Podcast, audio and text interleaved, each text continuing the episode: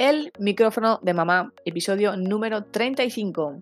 Muy buenas mujer, muy buenas mamá, bienvenida un miércoles más a este programa, a este espacio en el que pues te dedico a, todas las mujeres, a todas las mamás y, bueno, pues en el que intento aportar un granito de arena, información y, bueno, pues eh, aportar un ratito pues un poquito ameno, ¿no?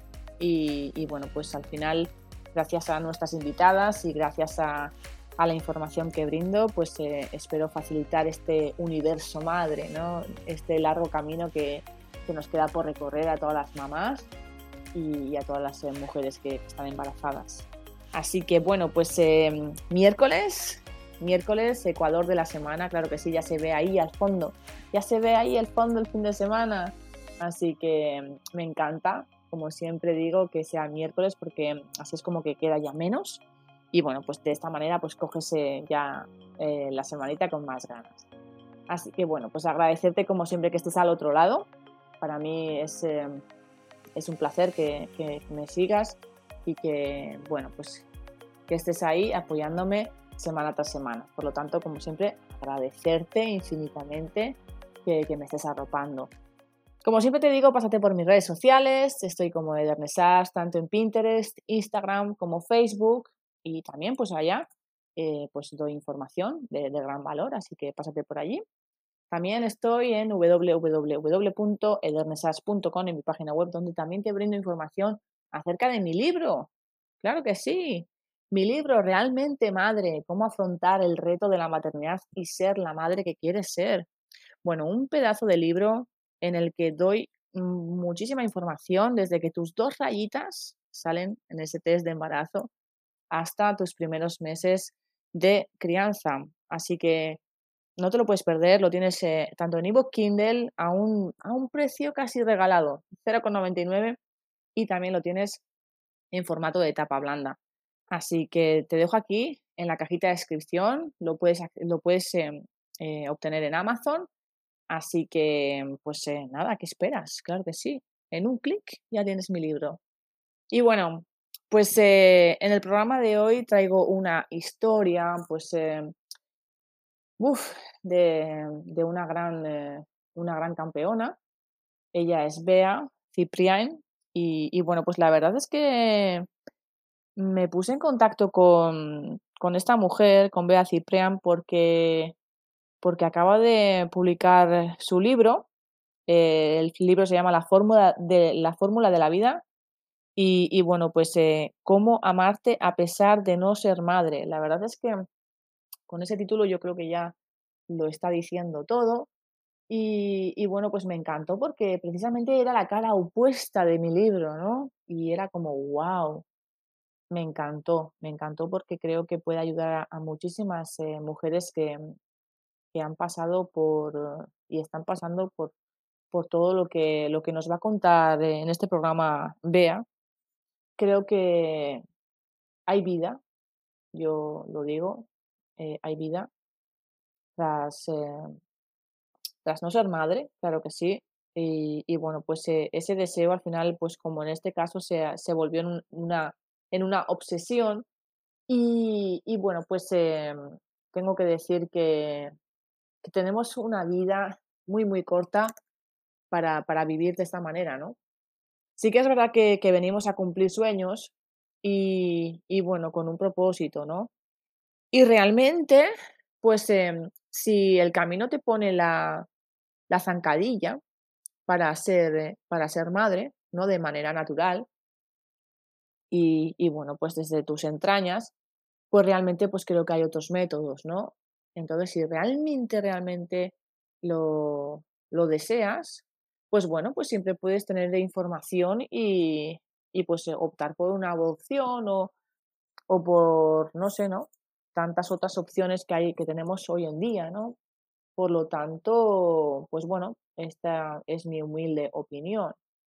Pero mm, lo que nos trae Bea realmente pues eh, es una información de gran valor. Nos va a contar una historia muy, muy, muy dura, que, no va a dejar indiferente a nadie. Así que, bueno, pues eh, sin más dilación, quiero que la escuchéis porque realmente es dura, es, muy dura. Así que os dejo con eh, Bea Ciprián y, espero que disfrutéis de su historia.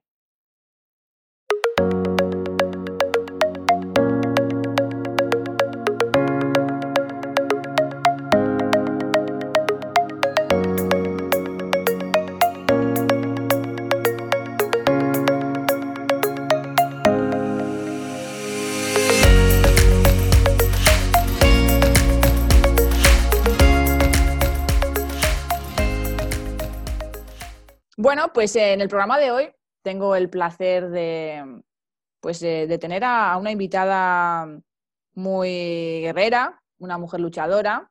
Eh, ella se llama Beatriz Ciprián, que bueno, acaba de escribir su primer libro, La fórmula de la vida, cómo amarte a pesar de no ser madre. Bueno, me parece un súper, súper temazo.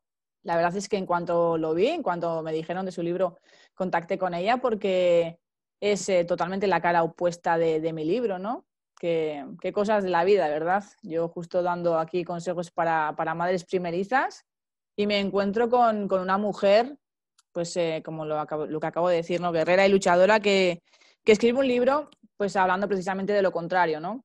De que realmente sí que hay vida después de, no ser madre. Y, y, bueno, pues de verdad que estoy súper, súper contenta de que estés aquí. Beatriz, un placer tenerte en el micrófono de mamá.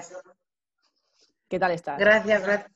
Bien, bien. Lo primero, darte las gracias porque, bueno, pues por haberte puesto en contacto conmigo. Darte las gracias por darme la, oportunidad de, hablar sobre, sobre el libro y sobre este tema que tantas y tantas mujeres eh, sufrimos. Así que eso es lo primero de, darte dar las, las gracias por la oportunidad. Y bueno, pues estamos bien, estamos contentos de que, bueno, pues ya eh, eh, mi niño, como le digo yo, eh, ha, visto la luz y contenta, pues, pues bueno, pues por, porque ya ha sido a la luz, pues que cumpla su, objetivo, ¿no? Yo lo escribí primero con un objetivo que era para ayudarme a mí misma y soltar y poderme curar y, sanar y sobre todo comprender por qué estaba en esos estados emocionales de dolor y sufrimiento. Y bueno, pues cuando lo fui escribiendo, el objetivo fue cambiando, ¿no? Yo vi que yo ya me estaba curando, que me estaba sanando y dije, ¿y por qué no para, otras mujeres, ¿no? Que están, que están como yo, que pasarán en un, también lo mismo que yo y, poderles eh, ayudar en, ese, en ese camino hacia la maternidad que a veces no es un camino, camino fácil para algunas mujeres. Bueno, mujeres y quiero decir también las, las parejas, porque al final la, pareja también se resiente mucho con estos temas, ¿no? Total. Entonces, eh, eh, influye mucho porque, bueno, pues al final el sentimiento que tiene la mujer a veces no es el mismo que el hombre, no los podemos comparar, ¿no? Pero claro, ese estado emocional en la que nos encontramos las mujeres para la pareja, para en este caso el hombre, a veces es muy difícil de entender. Y hay muchas parejas que de hecho se rompen. Se rompen por eso mismo. Muchas. Pero muchísimas. Yo conozco muchísimas que al final pues no han podido llegar a tener un, hijo y, al final pues el desgaste que ha habido eh, mental y, bueno pues al final pues no ha podido ser y, ellos también es como que han fracasado, por decirlo de alguna mm. manera, ellos se sienten así y, ya está, y, esa pareja, esa relación se, ha acabado, ¿no? Es al final a lo que, pues al, fin, ¿no? Lo que, lo que llegan ellos de, moraleja, ¿no? Es como que lo que tienen ellos en, su mente, ¿no?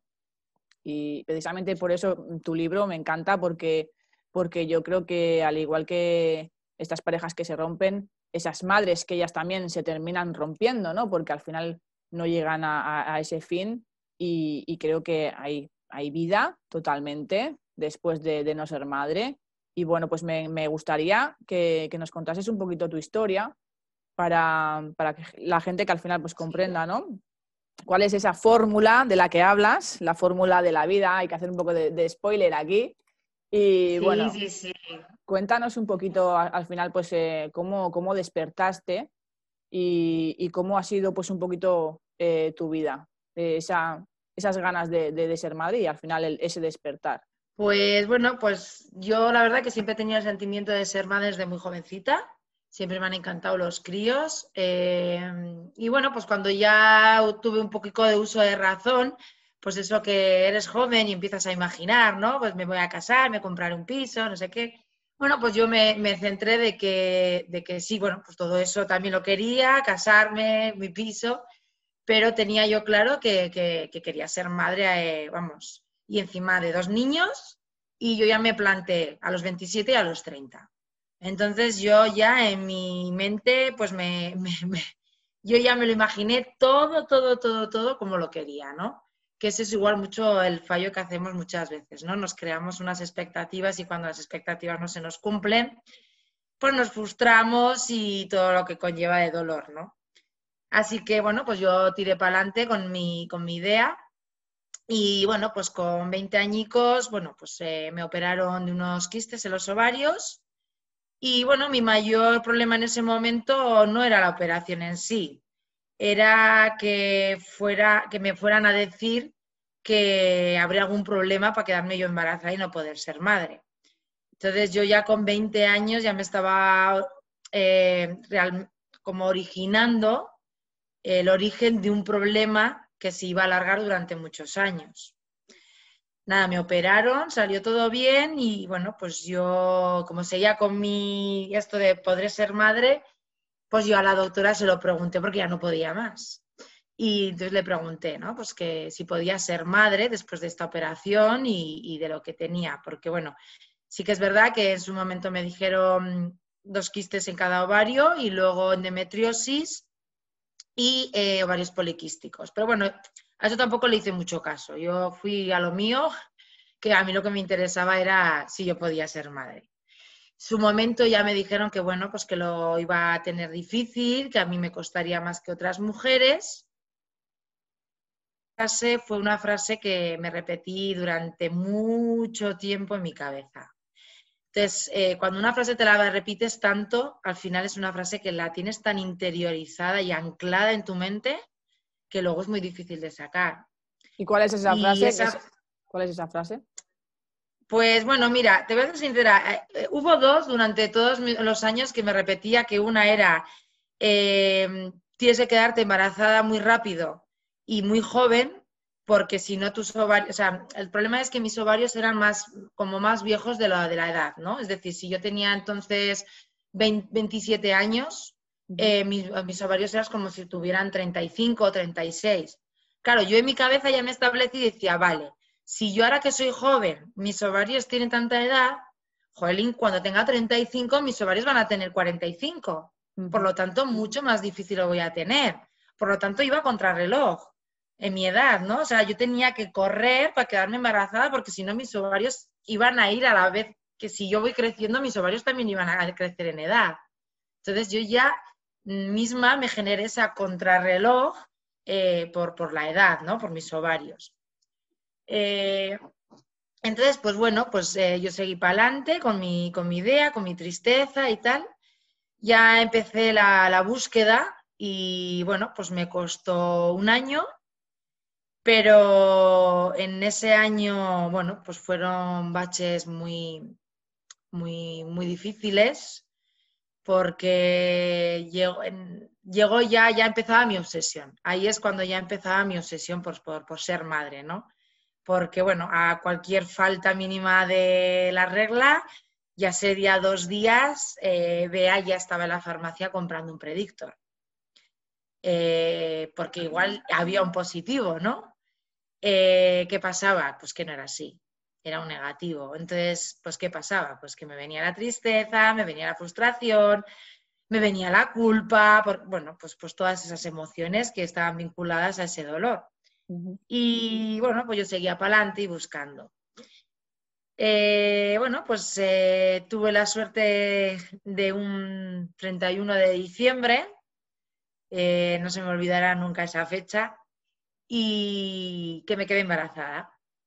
Me quedé embarazada y bueno, bueno, pues ahí, bueno, se fueron todos, todas las emociones de culpa, de frustración, de tristeza, Todo, todo, o sea, fue, fue inmenso la alegría, el decir por fin, es verdad cuando dice, no, la frase cuando dicen eh, hay que perseguir los sueños eh, y si los persigues los consigues con una actitud, yo decía, ya está, ya está.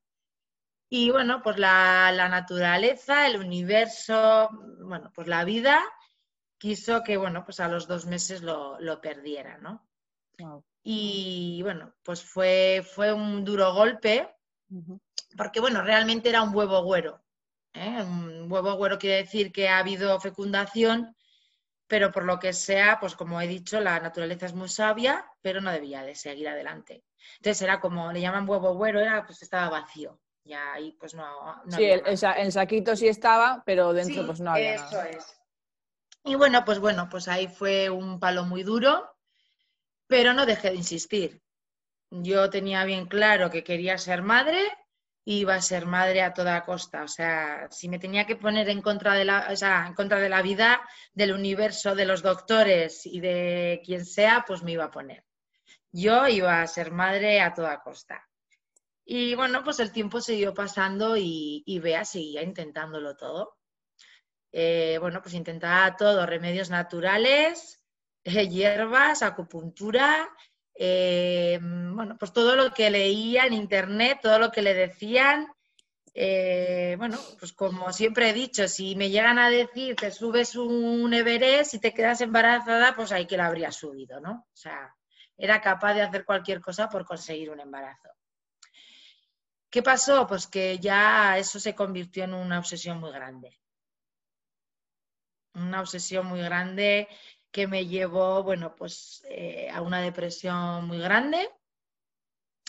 Caí en una depresión, pues bueno, de, no querer salir de casa, de, bueno, es que al final, em, ¿no? Pues mi vida se enfocó solo en eso. O sea, en, mi vida no había otra cosa que, buscar el ser madre. Entonces, claro, al final dejé de disfrutar de la vida con 27 años, 28, 29, 30, 31, estás en la flor de la vida, de disfrutar con tu pareja, con tus amigas, de hacer viajes, de...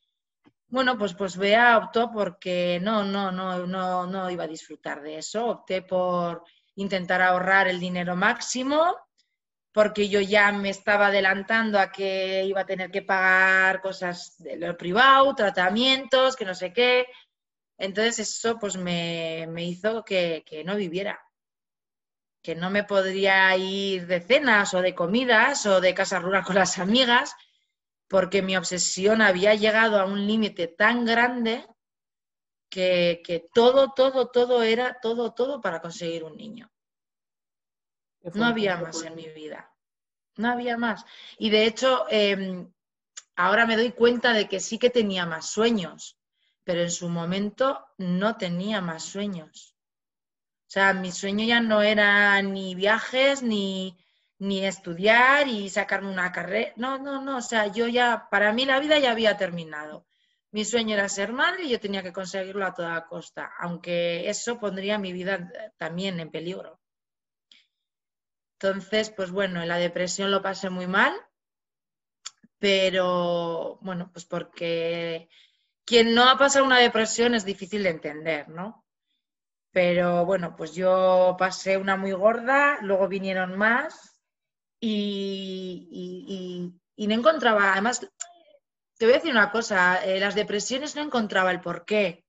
Yo solo sabía que me, que me encontraba triste y no dejaba de llorar y llorar y llorar. Y ahora con el libro me he dado cuenta que todo venía, esa tristeza venía porque no venía esa, esa vida porque tenía todo, tenía un trabajo, tenía un marido, me había casado, tenía mi piso, tenía amigos, tenía buena salud, o sea, tenía todo, pero yo me seguía sintiendo triste porque mi vida no estaba completa, faltaba algo. Así que nada, eh, Veas agotó todos sus cartuchos posibles hasta el último. Me metí en un bucle de tratamientos como tantas mujeres sin cesar, no paré. Me hice siete tratamientos, uno tras otro. De hecho, cuando terminé el sexto en la seguridad social, em, salí de la consulta y lo primero que hice coger el móvil y llamar a una clínica privada para coger cita. O sea, eh, la seguridad social me lo pusieron muy mal, me dijeron que bueno, pues que ya era muy difícil, pues todo, después de seis tratamientos, los porcentajes, los ovarios los tenía, pues eran, no trabajaban bien, etc. Pero yo decía, para mí es que se habían equivocado, que los médicos y la seguridad social no valían que no tenían los mejores tratamientos ni las mejores máquinas y que se habían equivocado. Que entonces, pues, de mi, mi, obsesión y mi desesperación hizo que salir de la clínica, llamé al centro privado, me dieron a los dos días y a los dos días fui a la clínica, hablé con ellos y al tercer día ya estaba otra vez en un tratamiento hormonal. Así que mi cuerpo era ya una hormona andante, ¿no? O sea, ahora me río o, le, intento sacar esa parte, eh, no sé cómo explicarme, eh, no sé, como de risa, como de...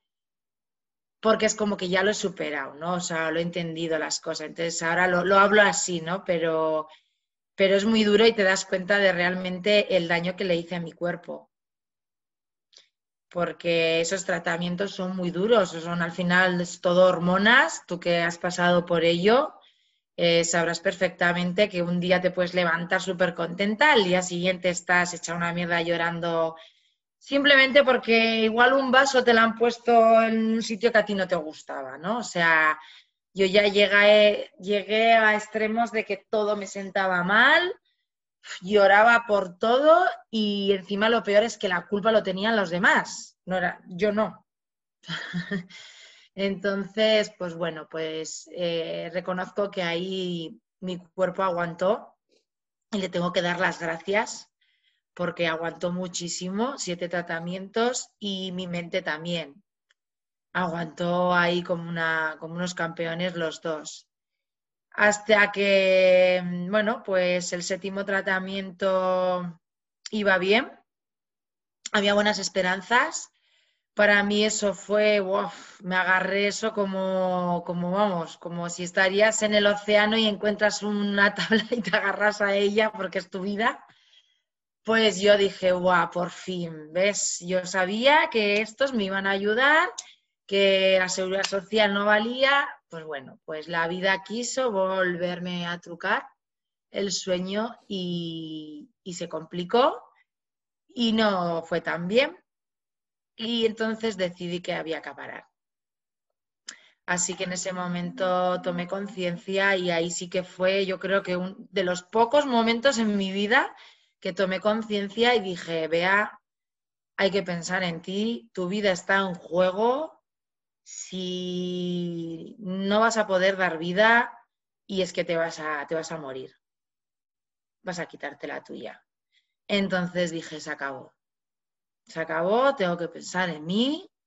No puede ser, pues no puede ser.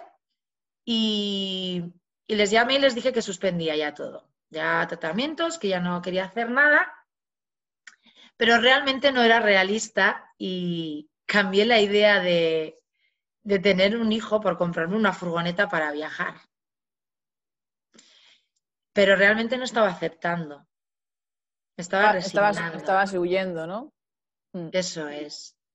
Estaba buscando algo que me daría una ilusión por algo que no había conseguido, ¿no? Para poder seguir adelante en la vida. Buscarme un aliciente, algo.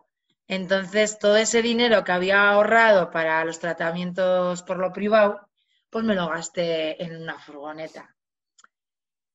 Pero aún haciendo eso, Bea seguía adelante por quedarse embarazada. Seguí ahorrando, seguí con mi idea de decir, bueno, pues igual si descanso, pues mi cuerpo se recupera, cojo energía y dentro de un año pues lo puedo volver a intentar aunque solo tenga un 5 o un 10%. Es que para mí ese 5% ya era un sí. O sea, mm, las amigas me decían, ¿no? O mi familia me podría decir, vea, cariño, pero ¿no ves que te han dicho que solo hay un 5 o un 10% de posibilidades? ¿Por qué no lo dejas? Ya, pero es que para mí ese 5, un 10 era un sí. Hasta ahora nadie me había dicho, no, vea, no puedes, olvídate. Entonces, para mí, ese 5%, ya era, pues era una esperanza. Eso es, es una esperanza. Y para mí es que era mi mayor esperanza. Pues bueno, pues me llevó a ir a contrarreloj a ser madre, a contrarreloj a ir de pareja, ¿no? Pues porque cuando lo dejaba con alguna pareja, con... mi insistencia era buscar otra pareja para sustituir. Eso te iba a preguntar, porque durante todo ese tiempo, ¿tú estabas con, tu pareja o eras madre, o eras si no tenías pareja? No, yo estaba casada y bueno, pues eh, intentamos tal, me divorcié. Eh, entonces luego empecé la relación con otra pareja de muchos años. Lo volví a intentar con esta pareja, pero en el lo, dejamos, pero en el transcurso de, cuando te quedes, me quedé soltera, vamos a decir, debe centrarme en mí y cuidarme yo. Lo que intentaba era buscar otra buscar otra pareja para poder seguir buscando un hijo. Madre mía. Lo que es eh, la cabeza y lo que es la obsesión y madre mía. Es que te iba a decir, ¿no? Porque como pasaste por todos esos procesos, ¿no? Decía yo, mm. ¿y tu pareja qué te decía, ¿no? ¿Te apoyaba? Porque para ella también, lo que hemos hablado al principio, ¿no? Yo creo que también sería un desgaste, o sea, mental, ¿no? Y, bueno, tienes que tener también eh, un, un apoyo, ¿no? Como quien dice. Sí, sí, a ver, yo reconozco que con las parejas que lo he intentado, con las dos parejas que he tenido, he intentado, pues bueno, pues, pues los tratamientos y tal, los dos me, han apoyado. Pero cuando te he dicho lo de las relaciones de pareja, eh, de que influye mucho, es porque yo lo he sufrido. O sea, mm, yo empecé a tener problemas con mis parejas por cómo estaba yo porque como yo ya estaba en una tristeza, en un dolor y sufrimiento tan grande, metida en una depresión, pues eso me, hacía tener actitudes y comportamientos míos hacia ellos que no eran muy normal, ¿no? Pues bueno, pues todo el día enfadada, pues estábamos siempre gritando. Entonces, al final, en una relación de pareja, eh, las discusiones, los gritos, el mal ambiente, cada día eso, si va pasando y no se cambia, eso consume a la pareja. Eso consume. Consume, entonces, pues bueno, pues llega a que cada uno hace su propio camino, ¿no? Entonces llega pues lo que es la separación. Entonces, y muchas veces, eh, yo creo que muchas veces viene pues por porque ya desde críos no nos enseñan a, a, trabajar con esas emociones. ¿no? A frustrarnos, al dolor, al sufrimiento. Hay que estar siempre happy, hay que ser feliz, hay que buscar la felicidad. Ya no, pero es que la vida no es fácil. Entonces, desde críos no nos enseñan eso. No nos enseñan a frustrarnos, eh, no nos enseñan a que, eh, pues eso, a, que existe la culpa, a que, a que existe el dolor eh, y que hay que pasarlo. Y que no hay que reprimirlo, sobre todo eso, no hay que reprimirlo entonces, como ya de ahí viene, si la base está mal, cuando eres adulto, pues no tienes las herramientas para saber gestionarlas. Bueno, pues ahí es cuando me di cuenta, bueno, realmente me he dado cuenta con el libro. Eh, yo pensaba que había aceptado, que había aceptado el problema, vamos a decir, de que yo no podía ser madre, pero no, no, me resigné, me resigné. Em, porque la vida volvió otra vez a ponerme otra piedra en el camino. Eh, después de estar un tiempo ya tranquila, ya centrada más en mi vida, eh, bueno, un poco aparcado ya el tema de ser madre, aunque en mi mente seguía, ¿no? Pero ya estaba yo haciendo cosas por mí y de mí, y bueno, pues cosas que me gustaban, ¿no? La playa, el monte. Y bueno, pues ya había ahorrado un dinero, porque no había dejado de ahorrar, y decidí ser madre soltera. Dije, venga, el último cartucho, venga, vea, ya has descansado, tu cuerpo se ha recuperado, has cogido fuerzas, venga, va, el último. Bueno, pues la vida dijo, bueno, pues mira, muchacha, te voy a decir que a pesar de tu existencia, pues como no lo estás entendiendo de que tú no puedes ser madre, pues bueno, pues te voy a dar otro golpe duro en tu vida y tuve un cáncer de mama. Entonces, justo en ese momento que, mm, bueno, me emocionó un poco, ¿eh? ¿eh? justo en el momento que había decidido, que ya tenía hablado con una empresa privada para, una clínica privada, perdón, para, para el tratamiento, que iba a ser una donación de óvulos, eh, pues me encuentro un tumor. Y bueno, me hicieron las pruebas y me dijeron que, que era malo, que era un cáncer de mama. Y bueno, pues ahí se me cayó el mundo encima. Y... Pero te voy a decir una cosa, no se me cayó el mundo encima porque me dijeran que tuviera un tumor. se me cayó el mundo encima porque él, porque como yo, yo le decía al principio, el cabrón de él había aparecido justo en el momento que yo había decidido ser madre soltera. Y que otra vez la vida me estaba poniendo otra pedazo de piedra en el camino para no conseguir mi sueño. Así que estuve una temporada culpándole al tumor durante mucho tiempo. O sea, no me preocupaba la enfermedad en sí. O sea, las primeras, las primeras semanas, mm, sí, yo sabía que me podía morir y era una palabra que repetía muchísimo, me voy a morir, me voy a morir. Pero por otro lado estaba diciendo, me cago en la mar, es que me ha jodido, es que me ha jodido la vida. Me ha jodido la vida porque no voy a poder ser madre ahora sí que no voy a poder ser madre. Entonces, a mí eso fue, fue muy duro para mí, porque ahí es cuando me di cuenta que ya no había cartuchos que gastar.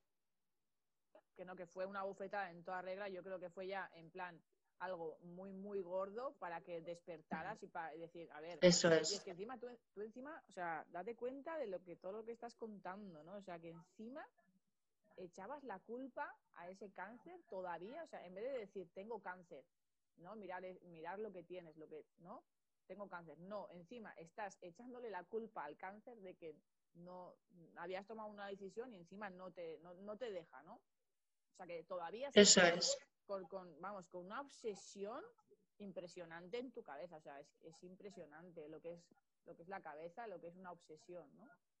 que aunque tengas un cáncer, vamos, que es que te, da igual, o sea, ya sigues pensando en, eso, ¿no? Sí, sí, yo además eh, te puedo decir que me acuerdo que a mi, a mi, hermana, a mi hermana mayor le, decía, eh, Rebeca, que es que me ha jodido la vida, que es que me ha jodido la vida, y me decía, pero ¿en qué te ha jodido la vida? Que tienes un tumor, vea, que, que me ha jodido la vida, Rebeca, que es que no voy a poder ser madre. O sea, yo solo pensaba en que no podía ser madre y que me había jodido la vida. Bueno, pero mm, como todo, como me he acostumbrado, eh, apliqué mi fórmula de la vida y tiré para adelante con el tumor. Fue, puedo decir que, a ver, la gente no lo entiende, pero yo le doy gracias a, que me aparecería un tumor y un cáncer de mama. Le doy las gracias porque gracias a él pude verme el valor que tengo, pude ver realmente el valor que tiene la vida, eh, pude ver lo que hay que disfrutar cada momento y cada instante y que hay cosas maravillosas en la vida que no solo es ser madre. Entonces yo a él le doy muchas veces las gracias. Bueno, yo a él le, le llamaba mi inquilino a mi tumor. Le puse nombre y le llamaba mi inquilino. Y, fue, mm, para lo duro que es esa enfermedad, puedo decir, y lo, siempre la cuento como algo muy optimista. O sea, yo la, acuerdo, la recuerdo, he tenido momentos malos, no te voy a decir, y, de llorar y de, de, parecer que me iba a morir. Pero cuando me di cuenta que realmente mm, iba a tener dos problemas, si seguía así, uno era el tumor y otro, si no, una depresión otra vez, opté por decir no, a vivir la vida con el tumor. Y eso hice. Así que esa época fue para mí un renacer. Es que renací. Que en tratamiento, ¿no? Hasta que ya te quedarías limpia, ¿no?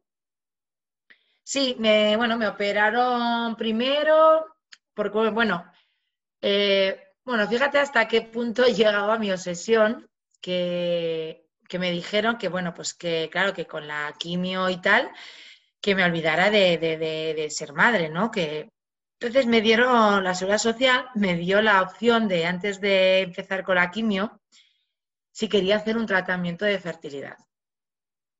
Otra vez, pincharme y tal y tal. Y no me lo pensé, les dije que sí. Porque mi mente se activó un momento y dijo, hostia, vea, tu último cartucho. Aunque me dijeron y me dijeron, vea, tienes solo un 10% de posibilidades. Es muy poco. Y yo les dije, me da igual. Quiero hacer el tratamiento. Claro, no hubo suerte. ¿Y qué me pasó? Por volver a insistir. Pues otra vez que volví a caer en la tristeza, en la, culpa y culparme a mí. Culparme a mí de, de, todo. Y, pero sí, pero o sea, gasté hasta el último cartucho, o sea, hasta, hasta el último cartucho. Y bueno, y lo del cáncer ya te digo que, que lo recuerdo, recuerdo más como una época bonita, fíjate, que, una época mala. Porque, porque es que... ¿Lo qué? ¿Perdona? ¿Cuánto tiempo estuviste de tratamiento? Eh, ¿Con el cáncer? Con los tratamientos de cáncer y así. Un año, sí, un año, un año. Un año porque, bueno, pues al principio iban a ser 12 sesiones, pero como me dieron la, opción de lo de nada, pues les dije que por favor, que entonces que primero me operaran. Entonces eh, me operaron, me quitaron el tumor, pero como era muy jovencita, pues me dieron cuatro sesiones de quimio, que, que era por como prevención, vamos a decir y luego 21 sesiones de radio. Y bueno, la verdad que ya te puedo decir que lo del cáncer, lo peor, lo peor, peor que es de esta enfermedad es la caída de pelo. La caída de pelo. Ahí es donde perdí la regla. La quimio me la cortó. Y bueno, pues me dijeron que, que me vendría. Mm, vale, para que vea después de tener una obsesión, le digan que le va a venir la regla dentro de un tiempo. Bueno, pues vea, ahí estaba esperando la regla, la que le vendría para cuando le vendría volver a intentar otra vez ser madre. Había que insistir hasta que ya la vida me dijo, si ya con el cáncer no has aprendido y no te vale, pues, pues nada, chiquilla, pues nada, me vino la regla, yo me puse muy contenta porque también era algo que funciona tu cuerpo bien, ¿no? Al final las mujeres es algo nuestro y entonces al venirme dice, jo, pues mi cuerpo va funcionando bien, ¿no? Y me puse contenta porque, bueno, volví a tenerla, que, que siempre las mujeres decimos, ojalá no tuviéramos la regla, qué incordio, qué asco, qué no sé qué. Bueno, pues yo al revés del mundo, no la tenía y la quería. Y nada, me vino mm, dos meses y a los dos meses se me volvió a cortar. Y nada, me hicieron pruebas y entonces había entrado ya en la, en la menopausia. Entonces para mí eso fue, eso sí que fue, guau. Ahí sí que lloré, lloré, lloré, lloré, lloré.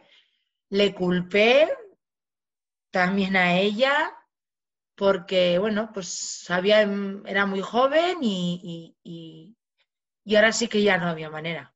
Ahora sí que ya no había cartuchos que gastar. Ahora ya se había acabado, ¿no? Entonces lo pasé muy mal. Me pasé muy mal hasta que acepté. Hasta que acepté, porque aún, aún cuando me, vino la menopausia, fíjate, estaba en estado de resignación. Bueno, se me la menopausia. Bueno, pues ya está, no me puedo quedar embarazada pero realmente mi interior no lo había aceptado. No había aceptado la situación de que mi vida no estaba encaminada a ser madre. Que mi misión en la vida igual era otra. Mi misión en la vida igual era escribir un libro para ayudar a otras mujeres.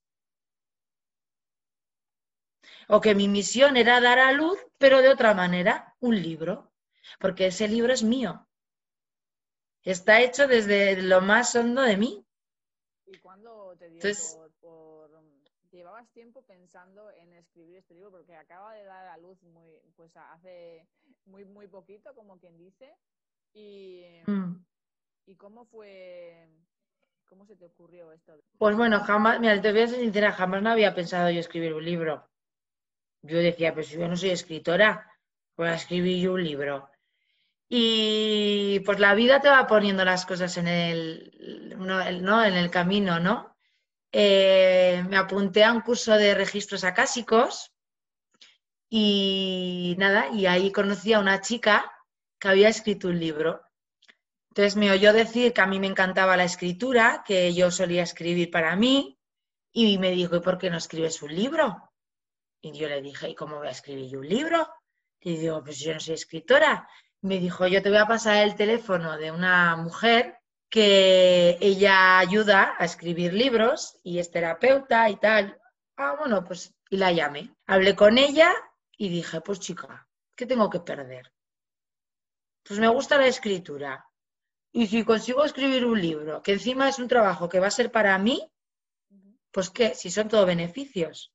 Y dije, pues adelante, pues me voy a poner a escribir un libro. Y empecé con ella y, bueno, pues el proceso ha sido mágico, ha sido increíble. O sea, de hecho es que me podía estar horas y horas y horas y horas escribiendo. Y ni me importaba no ir a quedar con mis amigas, no me importaba quedarme en casa, no me importaba, porque me sentía tan a gusto escribiendo y soltando todo lo que tenía que soltar, que llevaba años dentro de mí ahí anclado, que cada cada página que escribía para mí era una liberación. He llorado muchísimo con el libro, porque he llorado muchísimo, pero me lo he permitido. Me he permitido llorar, me he permitido hasta enfadarme con él, pues por de las cosas, de, ¿no? Porque igual cuando lo vas escribiendo es como que te das cuenta y vas tomando conciencia, ¿no?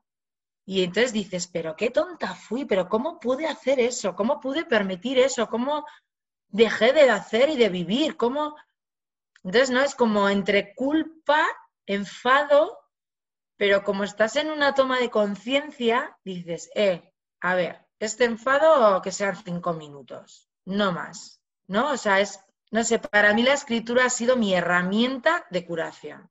Y además es que es una herramienta tan fácil que es que solo necesitas un boli y, un papel, que es que no tienes que gastarte dinero, no, no, no tienes más. Y, y, un ordenador, ¿quién no tiene un ordenador en los tiempos que vivimos?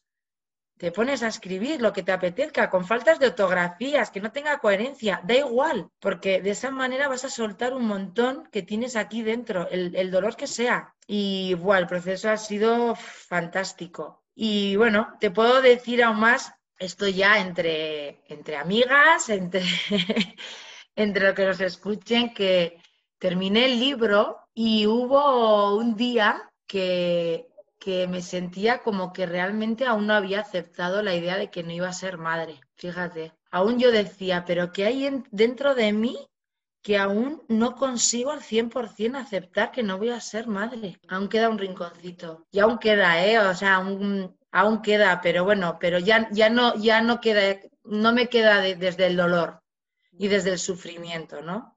Ahora lo veo con otros ojos y, veo, como tú has dicho bien al principio, ¿no? Que, porque no seamos madres, no consigamos ser madres, eh, no se acaba la vida. La, vida continúa. ¿Y qué le dirías ya para, acabar con esta entrevista? Que, de verdad que me ha encantado que nos hayas contado tu historia. De verdad que me encantaría que siguieras contándonos cosas, pero al final no tenemos mucho, mucho tiempo, al final, como quien dice. Sí, sí, sí, sí. Y, para, acabar ya este, esta historia que nos acabas de contar, mm, ¿qué les dirías a esas mujeres que, se encuentran en, la misma situación que tú y que, y que quizá el deseo se, esté volviendo en una obsesión? ¿Qué consejo les darías? Bueno, mi consejo eh, sería que, bueno, eh, que lean el libro, el libro pero simplemente porque el libro está hecho con ese objetivo, para ayudarlas. Eh, que confíen en ellas, que, trabajen en ellas, porque es, muy importante que trabajemos cada, en cada una de nosotras, ¿no? Al final las que mejores nos conocemos somos nosotras mismas. Por muchos consejos que te den afuera, al final nos conocemos, somos nosotras que nosotras mismas tenemos las herramientas y los recursos suficientes para conseguir ser felices, para amarnos, para querernos, para continuar aunque ese sueño no se nos cumpla, que hay muchos sueños que tenemos por cumplir, no solo hay uno en la vida, y, que, que, desde luego el trabajo que, se hace en una misma, eh, hay que ser sinceras, no es fácil, tampoco es fácil encontrarte con tu interior y, y te vas a encontrar con cosas que no te van a gustar, pero es que el beneficio que vas a obtener, la curación que vas a obtener es tan grande que merece la pena pasar por ello. Pues haya quedado. Y lo último que les diría, si me permites, es que lo mismo que yo tengo mi fórmula de la vida, que se originó. Eh, ¿Tienes ahí el libro? Sí. enséñalo, enséñalo. Ahí está, para, para, que lo vean. Porque este, este libro, bueno, las que estén escuchando el podcast no lo van a poder ver, pero como lo voy a subir a, a, Instagram y, y, también lo podrán ver también en el canal de YouTube, pues para que vean el libro. De todas formas, lo podéis adquirir, dejaré en la cajita de información, dejaré el link para que, pues para que podáis acceder al libro de, Beatriz. Gracias, gracias, gracias. Pues eso, lo de la fórmula de la vida solo te quería comentar que, bueno, es una fórmula que además, bueno, como la portada se puede ver, la llevo tatuada. Es una fórmula que me la tatué y luego ha dado sentido al libro. O sea, no me la tatué al revés. O sea, sin, me la tatué porque me vino a la mente y son tres palabras que a mí es lo que me ha dado en mi vida eh, para superar todo lo de ser madre, el cáncer y, todos los problemas que, o las adversidades que la vida me ha puesto. Solo decirles que cuando miren a su interior, que saquen su propia fórmula de la vida, esa que les guíe, esa que les haga tirar para adelante, esa que les haga tener esa fuerza, esa superación, la actitud, todo, todo, todo, pero que hagan su propia fórmula, esa que les resuene desde el corazón para que puedan cualquier cosa. Qué bonito. Y darte las gracias de verdad, o sea, por esta oportunidad que me has dado, porque me he sentido muy a gusto. Eh, transmites una energía súper especial sin conocerte de nada. Gracias, gracias. La verdad que me parece súper bonito lo que haces, una idea muy, muy, muy especial y darte las gracias, de verdad. Pues un placer, Beatriz. Espero que tu libro llegue a muchas mujeres, de verdad, que, con tu historia puedan, puedas ayudarlas y realmente que, despierten, ¿no? Que despierten y que realmente hay, hay vida, ¿no? detrás de, ese sentimiento de ser mamá. Así que un placer, espero que tengas muchísimos, muchísimos éxitos. Te mando igual que a ti, un, abrazo, un abrazo y, y un placer tenerte aquí. Un besito, guapa. Igual. Un beso, gracias. Bueno, y hasta aquí esta, esta historia de hoy. Bueno, espero que Bea pues eh, te haya te haya aportado un, granito de arena, te haya aportado valor y, bueno, pues si estás en su misma situación, pues eh, espero que con esta que con esta historia pues te haya abrazado un poco y te haya sentido pues en su lugar y te haya sentido arropada porque, porque no estás sola y como puedes ver, pues hay, hay otras mujeres que también eh, han pasado por lo que estás pasando tú y realmente, pues como ella bien dice, pues eh, hay, hay otros sueños, ¿no? Hay muchas cosas en las que, en las que te puedes pues eh, apoyar y realmente este es un largo camino que tenemos que seguir y seguir y, y realmente pues si la vida no te da un hijo, te puede dar otras muchísimas alegrías. Y, bueno, pues eh, simplemente la vida es eso, ¿no? Es vida y es vivirla y hay que seguir, y hay que seguir, claro que sí. Simplemente eso, ¿no? Decir eso, que, que bueno, pues eh, al final hay muchas cosas que, nos pasan en esta vida, ¿no?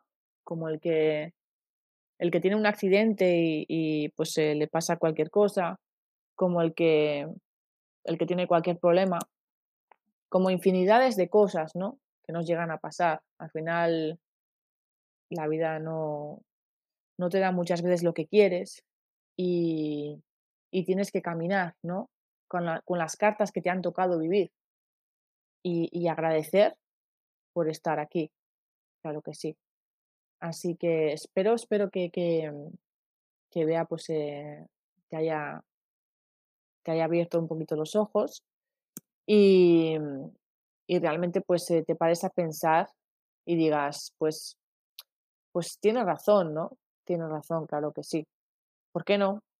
¿Por qué no parar y decir, bueno, pues eh, voy a pensar en mí, voy a pensar en mí por fin y, y voy a seguir caminando con, con, lo que tengo. Y bueno, pues eh, si, si, no, si no me dan lo que quiero, pues, pues nada, pues eh, disfrutar de la vida simplemente, ¿no? Es, es lo que pienso. Y bueno, pues como, como bien he dicho, pues si realmente lo deseas, pues buscar otra salida, otro camino. Claro que sí. Si no es uno, que sea otro. Y ya está. Pero que no sea una obsesión y que, que disfrutes del camino. Que, podamos disfrutar de, de, del día a día y de, y de este camino que nos toca por recorrer. Así que simplemente decirte esto, que espero que te haya gustado, que, que te espero el miércoles que viene que, que, me encanta que estés ahí al otro lado. Y bueno, pues eh, te mando un besito, un abrazo, cuídate mucho y nos vemos el miércoles que viene. 娇娇